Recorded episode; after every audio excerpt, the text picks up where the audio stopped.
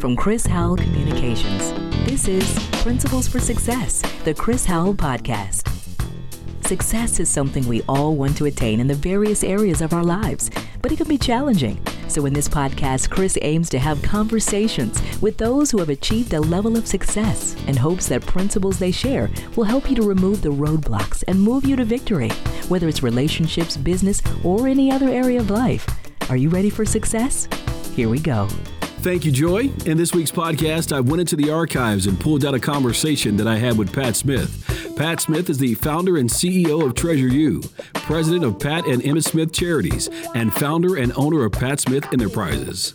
Now, in this conversation, I talk with Pat about Treasure U. That's her nonprofit organization dedicated to supporting women's financial, emotional, or spiritual needs. We also talked about her involvement with women of faith at that time.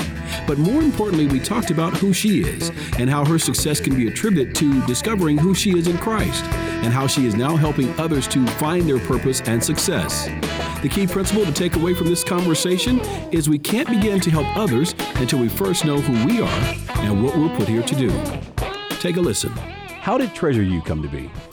You know, it's um it's interesting how God will put you in some chaotic situations in order to bring forth your purpose and and and finding that. And um, you're gonna love to know that it happened at the Potter's house one Sunday morning. Absolutely, I was just going through a really different, difficult season. I would probably say it was probably um, our hardest year of marriage. And it was right after Dancing with the Stars. That was the setup. And I was dealing with a lot of insecurities, a lot of fears, a lot of frustrations that now I know really stemmed back to my own my own, you know, kind of younger years in life by losing my mother. But it all flared up during that season. And of course, you know who got the the brunt of that. My hubby. always do. Of course, right? It's so unfair. I just keep going, baby, I'm so sorry. I'm so sorry. Because, you know, he really didn't do anything wrong. But it was just, you know, the atmosphere. You know, it's dancing with the stars, it's dancing with this beautiful woman. Um, I had always wanted to do television. And I'm going, like, really, God, you got Emmitt doing like this huge ABC show. And I'm sitting on the sidelines again. Like, really? And so I just struggled.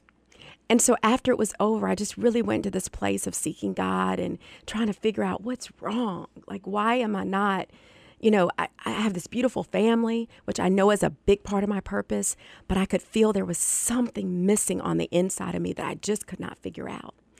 And so I'm at church one Sunday, just really trying to, I said, I know Bishop's got to have a word for me. And he did. And God had given him a word to remind me of a calling that he gave me three years before that, which was to put together events and experiences for women. Because I always had a heart for women based on my own pain of losing a mother so young, my own pain of going through a really hard divorce, my own pain of sitting in the shadows of Emmitt for so many years. And he said, I want you to put together events where women, women can come together and share heart to heart um, where it's safe, where I'm in the midst. I'm I, am i am there, and I didn't answer the call the first time. So that Sunday, God gave me a second chance at that call through Bishop, and it was like think like alarms went off, bells and whistles. You would have swore like it was only me that day. You know, there's what seven, eight thousand people in the audience at our church. Plus, you got the internet audience.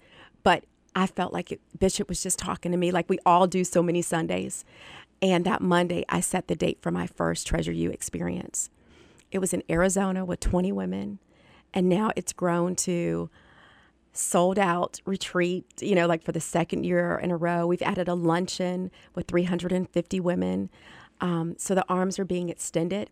It's now a ministry and a nonprofit where all the proceeds go towards helping women who are in financial um, need and support um, especially emergency need and support. There's so many women that just get stuck. And there was a time in my life where I was one of those women. And it was another woman, another woman who stepped in to help me and brought me in and my daughter. You know, uh, that's the way it is for most of us. I mean, our yeah. ministry is birthed out of our own pain and situations yes. that we go through. Yes. You said something that really sparked a question, though. Who is Pat Smith? Mm. We get the opportunity to see you as Emmitt's wife. We get the opportunity to see you as this beautiful woman who one would say has everything. Mm. But who is Pat Smith? You know what? I'd have to say, first of all, and this sounds very cliche ish, but I am a child of God. I know that I was created, that I was birthed specifically for a purpose for Him. Um, one of those purposes, like I said, is to be a wife. You know, that's a big part of my purpose to raise our five amazing children. But also, I have a heart to touch the lives of people for Christ. And He's specifically right now in this season given that through women. And so, whether it's Treasure You, whether it's Women of Faith, um, that's where my arms are extended right now as well as through children. That's kind of the shared passion I have with Emmitt. We have Pat and Emmitt Smith Charities where we reach out to help kids that are um, living in, you know, really bad circumstances that need a help and a lift. So that's who I am. That's what I wake up every day saying, okay, God, I'm here. You gave me breath this morning. What's my assignment? And I'm just, I'm like a, a soldier in the army every day, just out doing my work, you know, and loving it. And this whole Women of Faith experience now allows you an opportunity, another uh, assignment on the battlefield, if you will, uh, yes. uh, to carry out this mission of helping women to better understand who they are in Christ. That's it.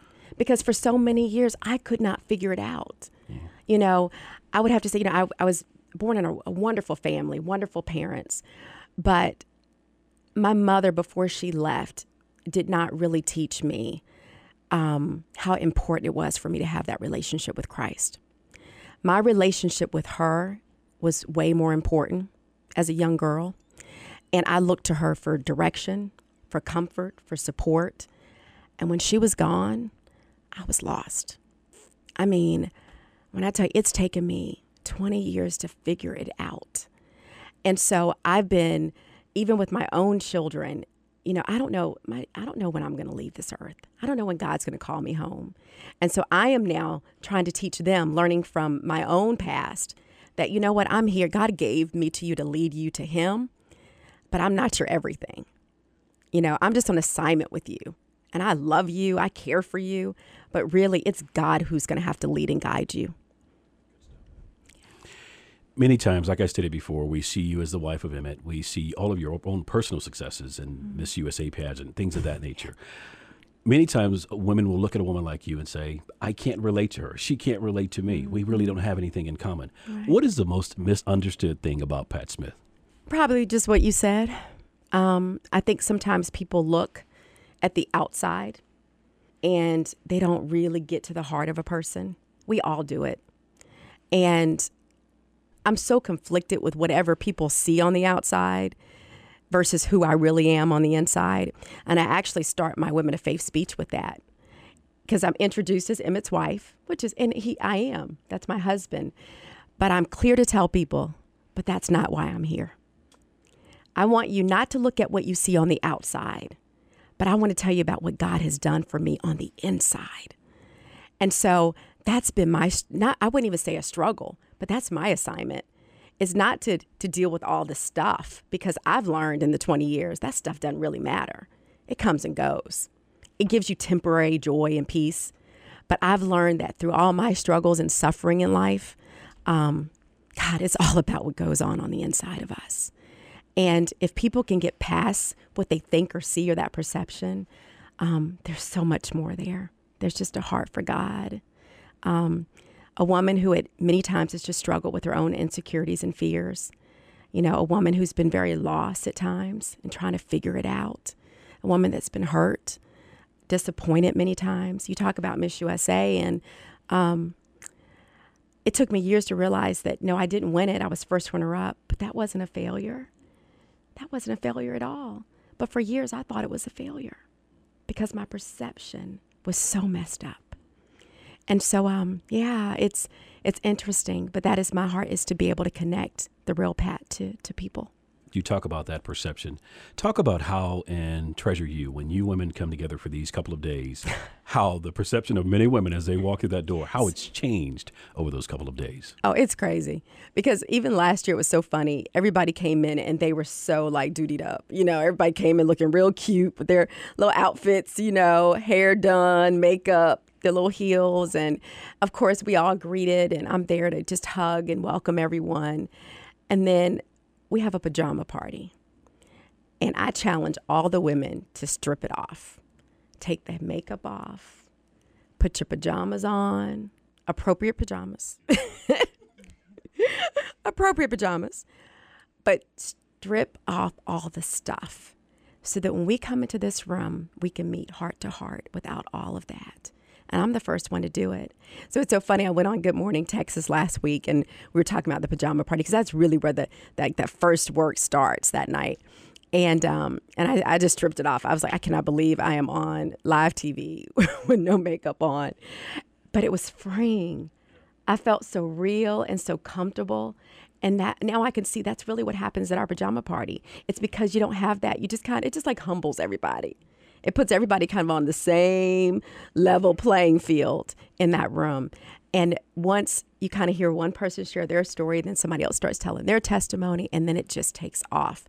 And we have to shut it down. I mean, my first year doing this, it was like 4 a.m. before everybody left the room. You know, it was that that really is probably our highest rated event of the retreat. What are some of the stories you hear from women as they prepare to leave and go back to their families and respective lives? What are some of the stories you hear as women leave uh, Treasure You? I will never be the same again. My life has been changed forever. I would have to say, I got a letter from a husband last year who said, My wife is different. Thank you so much for doing what you're doing. Please continue to do this. I'm sending her back next year. Now that's a great testament to what takes place. That's right. when you're when a husband says that, because you know it's already hard for them to, you know, to let go because we we are so important in the household. Yep. I mean, clearly when I'm out of the loop, I know it's hard. You know, Emmitt puts on a good front like he has it together, but I know, you know, it's just stuff that he doesn't typically get that goes on, right? Mm-hmm. And he's never going to tell me he doesn't have it under control. But for men to let go for 24 to 48 hours of their wives um, and allow them that experience with the Lord and with other women, I mean, it's it's it's a sacrifice. Yeah. It's a gift. Yeah. And to hear that husband say that just really encouraged me to just keep doing it. Yeah, absolutely. To get a husband to write a letter. to write a, a letter? Absolutely. That's even. we typically won't yeah, write. He didn't we'll send me a text. He didn't send me a text. He sent a letter. Yeah, that's a great thing. Yeah. All the women that attend. What is the one thing you hope they'll take away from Treasure You? That they are truly treasured, that they are treasured by God, that they are treasures. You know, when I, the first year that I did this, um, it was really God had given me the heart to do it for women who were married to high profile men. Because I was meeting all these women, like through, through Emmitt, through sports, through entertainment, that on the outside seemed to have it all together. Like they were, they were cute as all get out. They had on all the newest designer clothes, but on the inside, they were really hurting and struggling, just like me. And that was kind of like the first call.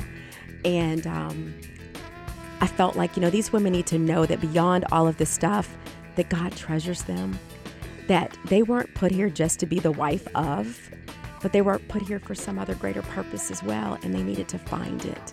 And a lot of them, because they didn't value themselves, they were out shopping and spending money and trying to find it through things. And it was my hope that they would know that God treasures them just for who they are on the inside and that God has great purpose for them um, outside of their families. Pat Smith, thank you so much for what you're doing in the body of Christ. Oh, thank you for what you do. I told you I watch you all the time. Well, thank you. And I see you all the time at church. now you're making me blush. To learn more about Principles for Success and Chris Howell Communications, visit chrishowellonline.com. Once there, access our media archive and find out about the other ways that Chris Howell Communications can inspire, impact, and inform.